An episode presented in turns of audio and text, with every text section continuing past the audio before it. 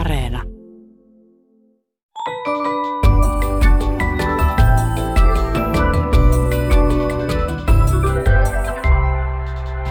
Hei, tämä on Aristoteleen kantapää, audiosyöte kielen ja todellisuuden välisiltä käymättömiltä korpimailta, ja minä olen Pasi Heikura. Tänään kahlaamme lumen sanojen kinoksissa, puntaroimme joulukuusen myynnin ansaintalogiikkaa ja lopuksi pohdimme ilmauksen sen koommin käyttömahdollisuuksia. Kauan kadoksissa lymynnyt inflaatio on palannut maailmantalouteen ja se jyllää jo suomalaisissa sanonnoissakin. Kuulijamme nimimerkki Iijoen vinkamies huomasi tämän Ylen uutisten jutussa lokakuun loppupuolella. Juttu käsitteli joulukuusen myymistä ja siinä mainittiin, että joulukuusen myynti lyö leivälle. Nimimerkki Iijoen vinkamies arvioi kyseisen puunjalostajan kannattavuuskehitystä jämäkästi. Ennen löi leiville, nyt vain yhdelle leivälle. Hyvä, että joulukuusen myynti lyö sentään yhdelle leivälle, sillä leipä miehen tiellä pitää.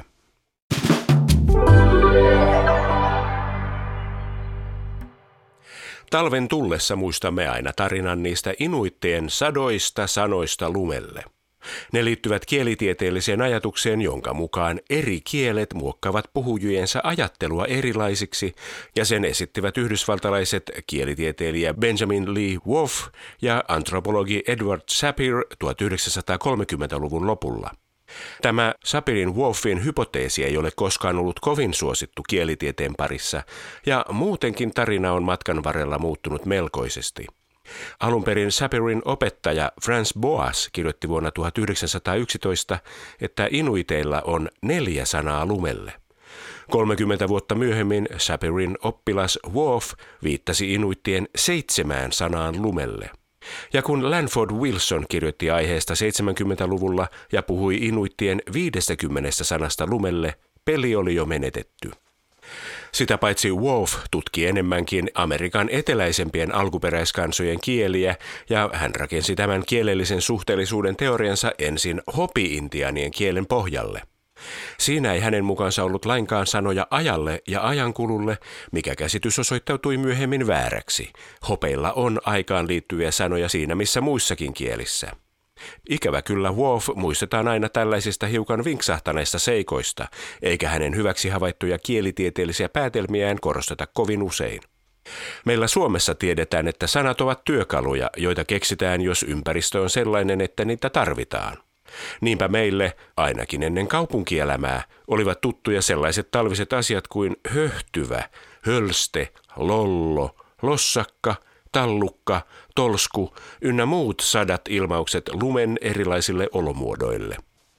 Kun puhutaan lumen ja jään sanoista, suomalaiset aina ensimmäisenä ajattelevat räntää, mutta geofysiikan emeritusprofessori ja lumen ja jään maakirjan kirjoittaja Matti Leppäranta, minäpä kysyn teiltä ensimmäisenä sanaa jääsaarto. Mikä on jääsaarto? Silloin kun Itämeren satamia vielä suljettiin talveksi, niin puhuttiin jääsaarosta. Suomihan on tietysti mielessä saari ja nämä liikenneyhteydet käy parhaiten meren kautta ja silloin jos satamat on jäässä ja varsinkin purjelaivojen aikana, niin ei ollut mitään pääsyä ulos ja oltiin sitten täällä eristyksissä. Nykyään jääsaartoa ei tarvitse pelätä. Johtuuko se siitä, että säät lämpenevät ja Itämeri ei jäädy pohjukoitaan myöden, vai ovatko nykyaikaiset jäänmurtajat niin hyviä? Joo, kyllä nämä nykyaikaiset jäänmurtajat on.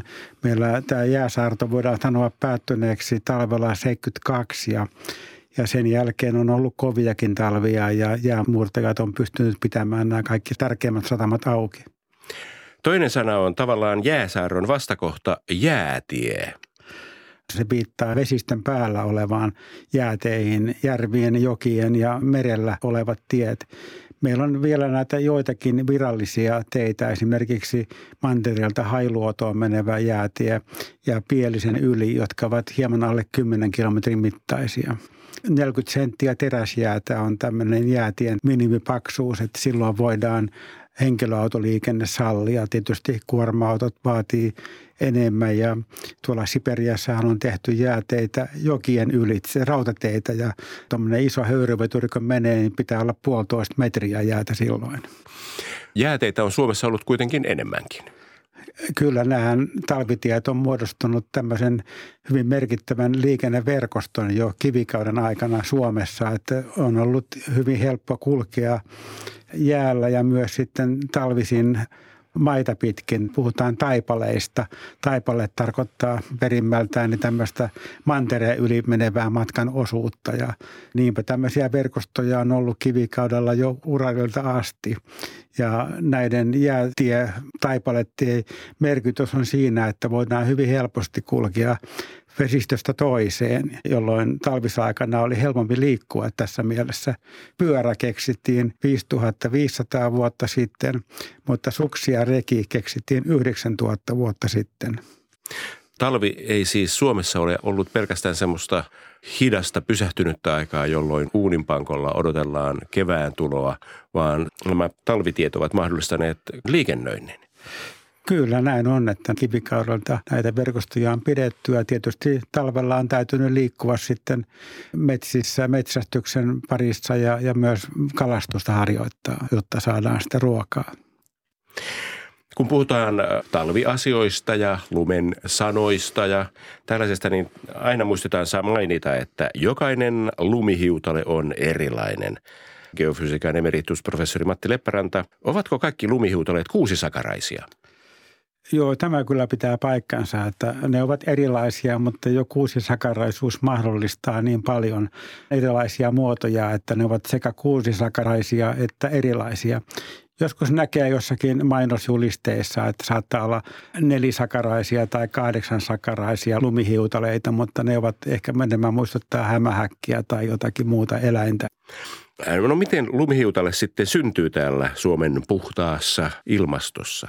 No lumihiutaleet syntyy siitä, kun vesihöyry härmistyy tuonne aerosolihiukkasiin tuossa ilmakehässä. Siis ilmakehä ei ole täysin puhdas, vaan siellä on näitä pienhiukkasia, jotka sallii tämän lumihiutaleen muodostumisen, kiteytymisen sinne. Jos niitä ei olisikaan, että jos tuo ilma olisi täysin puhdas, niin tämä kaikki kosteus sitten jäätyisi tähän maan pintaan ja meidän maisema olisi hyvin erilainen. Missä korkeudessa tämmöinen ilmiö tapahtuu? No missä pilviä näkyy, muutama 100 metriä, ehkä kilometriä voisi olla tämmöinen tyypillinen korkeus. Kun lumi on satanut maahan ja muodostanut semmoisen kuin hanki tai kinos tai nietos, niin meistä se näyttää, että siinä se sitten on tuonne kevääseen saakka. Onko se näin yksinkertaista, elääkö se jollain tavalla se lumimassa siinä? Joo, kyllä se elää kovastikin siellä. Tietysti se, että jos on kova tuuli saattaa sitä pakata ja lujittaa sitä lunta ja tiivistää, mutta vaikka meillä olisi kaunista tyyntä säätäkin, niin siellä sisäisesti vesihöyry kulkee siellä lumen sisällä ja siellä kylmässä lumessa sitä vesihöyryä tiivistyy herkemmin, jolloin tällöin lumirakenne sitten muuttuu. Se tulee vähän hennommaksi toisaalla ja taas se tiivistyy toisaalla. Esimerkiksi tuolla Alpeilla sattuu keskitalven aikaa. Joskus lumivyöryt käynnistyy sillä tavalla, että on kova pakkanen eikä tule uutta lunta lainkaan ja kaikki maisema näyttää samanlaiselta, mutta eräänä päivänä se vesihöyryn kulkeutuminen siellä on haurastanut sitä lumiperrettä niin paljon, että se pettääkin lumi sitten hiihtäjän alla. Suomessa se lumi ei sillä tavalla lähde liikkeelle kuin Alpeilla lumivyöryssä, jollei sitä sitten vie kolalla pois. Seuraava vaihe on, kun se sulaa keväällä. Joo, tietysti meillä on tätä niin sanottua juoksulunta. Jos on lumi jo irtonaista, niin kuin nähdään talvella, niin kova tuuli voi nostaa sitä ja kuljettaa. Ja silloin muodostuu näitä kinoksia ja nietoksia. Periaatteessahan niin kuin fysikaalisesti lumi ja irtonainen hiekka noudattaa samanlaista fysiikkaa, jolloin näitä pinnanmuotoja tuommoisilla aakeilla lumialueilla, ne on samantapaista kuin jossakin Saharan erämaassa. Ja kun lumi on jonkun aikaa paikallaan, kun tuuli lakkaa sitä liikuttelemasta, niin silloin alkavat toimia nämä vesihöyryasiat ja lumi alkaa pakkautua. Joo, kyllä näin on, että se pakkautuu ja myös sidostuu. Että siinä tapahtuu, mitä myös metallurgiassa puhutaan sentrautumisesta, että nämä kiteet, ne tarrautuu toisiinsa ja niihin muodostuu tämmöisiä jääsidoksia, jolloin lumi on paljon tiiviimpää ja tiukemmin sidostunutta kuin tuore lumi. Puhutaanko nyt sellaisesta lumesta, jossa tehdään igluja? Igluun tarvitaan aika kovaa lunta, jotta sitä voidaan sahata semmoisia ikään kuin tiiliä siitä ja sitten näitä tiiliä sidostaa yhteen. Että meillä ehkä tuolla jossakin Tunturilapin puuttomilla tasangoilla, ylängöillä, niin semmoista lunta tulee vastaan. Tyypillisesti se on lunta, jossa voi kävellä kengillä niin, että se pinta ei mene rikki. Ja se on tarvinnut kovan tuulen kovittuakseen. Kovan tuulen, siis tämä napa-alueella on tämmöistä luntaa, että ei ihme, että inuitit on kehittäneet tämän iglu-tekniikan, jossa niitä lumimajoja rakennetaan. Lumessa tehdään myös lumilinnoja, suomalainen hieno lumirakentamisen perinne, mutta sitä ei tehdä kovasta, vaan nuoskalumesta. Sitä tehdään nuoskalumasta kyllä. Nuoskalumi on sellaista, että siinä on myös nestemäistä vettä on siinä lumihiutaleiden seassa. Ja tämä nestemäinen vesi toimii ikään kuin liimana, jolloin voidaan tehdä näitä palloja. Pienempiä palloja meillä heitellään toisiaan tai sitten pyöritetään suuremmiksi, josta voidaan tehdä lumilinnoja. Olaus Magnuksen teoksessa Pohjoisten kansojen historia, joka painettiin 1500-luvulla, niin tämä Olaus Magnus kertoo, kuinka jo keskiajalla niin Suomessa lapset tekivät lumilinnoja ja leikkivät lumisotaa. Mahtavaa. Hyvä lapset. Lumilinnat ovat etupäässä lasten rakentamista. Onko aikuisilla Suomessa mitään omia lumirakennuskohteita, kun igluja ei voi tehdä? No sitten tämmöinen on lumikammi tämmöisen yöpymispaikan rakentamiseen, että siinä lapioidaan iso kasa lunta, tuommoinen 2-3 metriä korkea kasa ja sen jälkeen sitä tampataan lapioilla. Sitten tampateessa se kovettuu ja odotetaan vähän aikaa, 2-3 tuntia, annetaan lumen sidostua ja sen jälkeen voidaan sitten kaivaa luola sinne sisälle ja siellä on erittäin hyvä sitten noissa talvisissa olosuhteissa yöpyä. Mielenkiintoista on, että lumikammeja tehdään myös Pohjois-Amerikassa ja siellä on Pohjois-Amerikan nämä alkuperäasukkaat ja sanovat tätä kvitsin nimellä niitä ja on hyvin luultavaa, että tämä lumikammiteknologia on mennyt silloin jääkauden aikana Peringinsalmen ylitse sitten näiden siirtolaisten mukana sinne, mikä kertoo siitä, että tämä lumikammien rakentaminen on yli 10 000 vuotta selvästi sitten paljonkin enemmän vanha. Vanha rakennusmenetelmä, josta ei paljon raunioita jää. Joo. Eikö lumi ole aika hyvä eriste? Kyllä, joo, se on erinomainen eriste ja sanotaan, että jos tuolla tunturissakin eksyy, joutuu yöpymään, niin jo se, että etsii kinoksen, voi kaivaa tuon lumeen, että tuommoinen 0,5 metriä lumikatetta ympärilleen siihen, niin siinä voi välttyä sitten yön pakkasilta. Mahtavaa. Lumen sanoista kun puhutaan, niin aina tulee tietenkin vastaan semmoinen sana kuin Nakayan diagrammi. Geofysiikan emeritusprofessori Matti Leppäranta, mikä on Nakayan diagrammi? Tämä Nakaya oli kuuluisa japanilainen lumialan professori, joka syntyi joskus viime vuosisadan alussa ja hän tutki paljon lunta ja teki kokeita laboratoriossa ja hänet tunnetaan siinä, että ensimmäinen henkilö tai laboratorio, jossa sitten voitiin keinotekoisesti synnyttää lumihiutaleita ja muistaakseni tuli johonkin kanin karvaa, johon sai sitten kiteytymään nämä ensimmäiset lumihiutaleet. Ja hän teki sitten sarjan näitä kokeita erilaisissa olosuhteissa ja ne kertoo siitä, että minkälaisia lumihiutaleita tulee missäkin lämpötilassa ja kosteustilassa tuolla pilvissä. Et silloin, kun tuolla pilvessä muodostuu näitä kauniita kuussakaraisia hiutaleita, niin se on ehkä 10-15 astetta pakkastaan se pilven lämpötila. Ja maanpinnalla on silloin muutama pakkasaste ja sehän on se keli, jolloin katsellaan lapasin päällä näitä kauniita hiutaleita. Että jos se pilvi on paljon kylmempi, niin tulee semmoisia hienoja tiiviitä prismoja niissä olosuhteissa. Keväällä lumi sulaa ja tulee tulvia, mutta eikös osa lumesta haihdu suoraan ilmakehään? Noin yleisesti ottaen voiko sanoa mitään suhdelukua, että kummalla tavalla lunta katoaa enemmän, sulamalla vedeksi vai ilmaanpäin haihtumalla? No kyllä mä sanoisin, että noin keskimäärin ottaen suhdeluku on jotakin. 1 osa ehkä haihtuu, 10 osaa sitten sulaa. Kaikkia me tiedämme, että talvella lumi narskuu kenkien alla. Mikä tämän narskumisäänen aiheuttaa? Hyvin kylmissä oloissa niin nämä lumihiutaleet on kovia ja silloin kun astutaan kengällä siihen päälle, niin silloin hiutaleet menee rikki ja se kuullaan sitten narskumisena. Narskumisäänen korkeudesta tottunut korvani osaa suurin piirtein jo kertoa sitten, minkälainen lämpötila on. Kun alkaa mennä 10 asteen kovemmalle pakkaset, niin alkaa sitten jo tulemaan. Miten se menee? Jos on enemmän pakkasta, niin onko se korkeampaa? Korkeampi kyllä, joo. Kengän laatu on toinen, että huopatossuulla ei kuulu samanlaista ääntä kuin korkokengistä. Että huopatossujen yksi nimihän on, puhutaan hiljaisista. En tiedä, tuleeko se siitä äänestä vai tuleeko se huopatossu tehtaasta.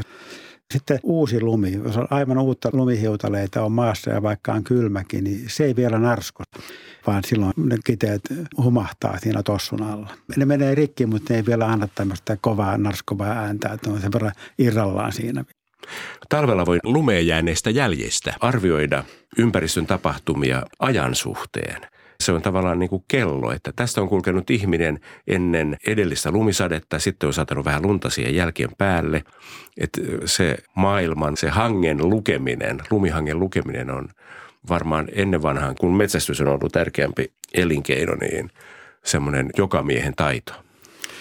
Kyllä, se on hyvin tärkeää. Jos haluaa saada metsästä syötävää, niin tärkeää tietoa osata lukea. Ei pelkästään aurinko tai tuuli, mutta voi sanoa, että oliko sää kun sää, niin välittömästi, kun se lumi on laskeutunut maahan, niin ne kiteet alkaa liittyä toisiinsa, sintraantua toisiinsa ja silloin se kovettuu ja silloin se tämmöinen hyvin rosoinen karkeus alkaa tämän sintrauksen mukana tasautua pois, jolloin kouluntunut silmä näkee kyllä, että onko se mennyt eläin siitä tunti sitten vai oliko se eilen. Suomessa on hiihtämisteknologia ikivanhaa. Miksi lumikenkiä ei kuitenkaan ole keksitty Suomessa? Joo, mistä suomalaiset on sitten aikanaan tänne tullut. Ajatellaan sitä aikoja, kun lumikenkiä ja suksia keksittiin, niin täällä oli vielä jäätikköä ja nehän johonkin tuohon pohjoiseen Euraasiaan tämä teknologia on kehittynyt ja kun suomalaiset on lähtenyt kulkemaan tänne Pohjois-Eurooppaa kohti, niin täällä on lumiolosuhteet on tullut ehkä suosiollisemmiksi sitten hiihtämiselle ja kun taas mennään tuonne Siperiaan ja Siperian kautta sitten Pohjois-Amerikkaan, niin se lumi soveltuu enemmän sitten taas lumikenkiin. Että se on hieman pehmeämpää, ehkä jossain sitten syvempääkin, jolloin lumikengillä pääsee hyvin, mutta että meidän ilmastossa täällä niin on hankikelejä paljon keväällä ja hankikelillähän suksi on erinomainen laite kulkea eteenpäin. Ja tästä jo Sakari Pälsi jossakin kirjoissaan, hän paalsi tuolla pitkin Siperiaan ihan itään asti ja hän myös kiinnitti huomiota tähän, että idempänä on lumikengät alkaa yleistymään ja taas lännempänä Euraasiassa niin on sukset. Lumi on samaa, mutta se, minkälaiset säätilat käsittelee sitä lunta, niin se tulos on erilainen. Että hanki on erilainen. Joo. Ja nyt tehdään peruskäsitteitä selväksi. Lumipeite on lunta yleisesti ottaen maassa tietty määrä. Ja hanki on sitten sellainen lumipeite, jonka kansi on vähän kovempaa kuin se muu. Joo, kyllä näin ymmärretään. Onko kinos sitten semmoinen, missä on vähän enemmän pakkautunut lunta? Kinokset ja nietokset on tämmöistä, voi sanoa, taipuisampaa lumipeidettä, jossa on paikoin korkeampaa kertymää, paikoin matalampaa. Että ihan saman tapaa kuin hiekkaerämaissa nähdään näitä erilaisia dyynejä. Mitä tarkoittaa sanonta, uusi lumi on vanhan surma? Isäni tätä aina hoki ja minä olen koittanut asiaa seurata, enkä ole tajunnut siitä mitään.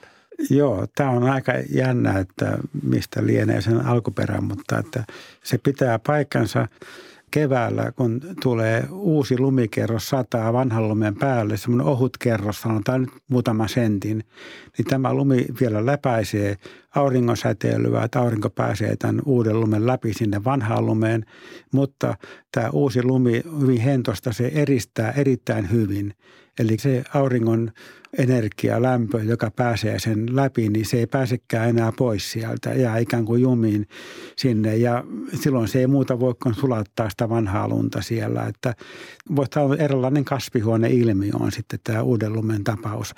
Kuvaa sitä, että kuinka paljon on ihmiset aikanaan niin kuin tarkastellut luontoa, jotta ne on tämmöisen säännön oppinut.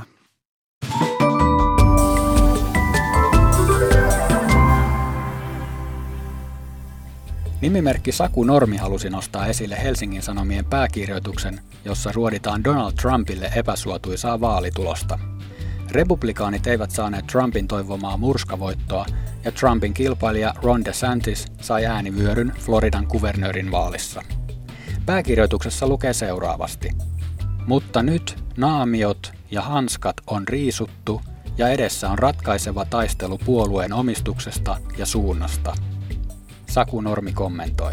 Naamioiden riisumisen ymmärrän, mutta hanskojen.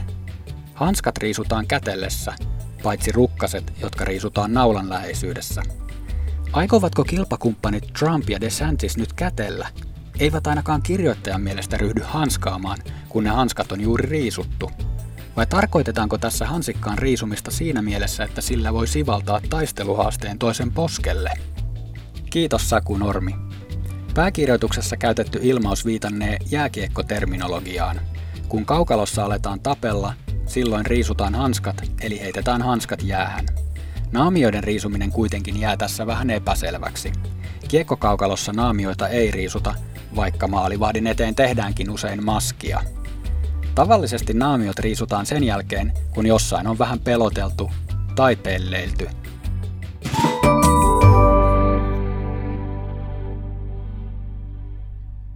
Tekemällä oppii tekemään lähes kaikkia asioita. Sahaamalla oppii sahaamaan, laulamalla oppii laulamaan, mutta kirjoittamaan voi oppia myös lukemalla. Suurin osa suomen kielestä on loogisesti pääteltävissä, mutta on sanoja ja rakenteita, joita voi käyttää vain tietyssä yhteydessä. Ja niiden käyttämisen voi oppia lähinnä kuuntelemalla ja lukemalla paljon, hankkimalla niin sanotun kielikorvan. Kuulijamme Tuija L.:n kielikorva järkyttyi tämmöisen sanan väärinkäytöstä eräässä käännöskirjassa. Sieltä löytyi rivi. Ikätoverit eivät tajunneet minua silloin sen koommin kuin nytkään. Kuulijamme Tuija L. kärsii henkisesti.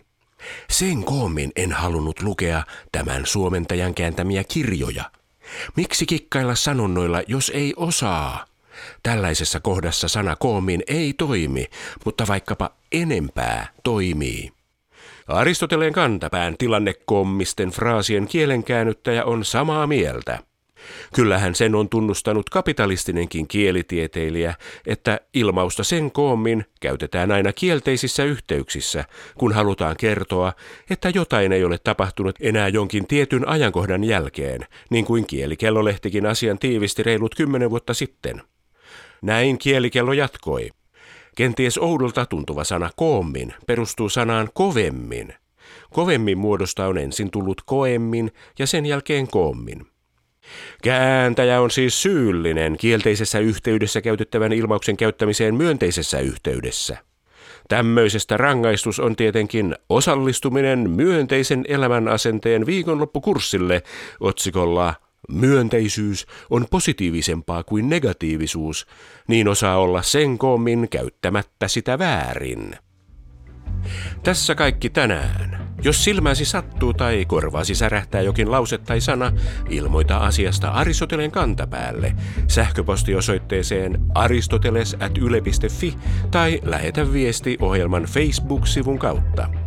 Areenassa voit lisätä ohjelman suosikiksesi ja tilata siitä ilmoituksen, niin saat tiedon aina, kun uusi jakso pullahtaa eetteriin. Vastaanotin kuulemisiin ensi viikkoon.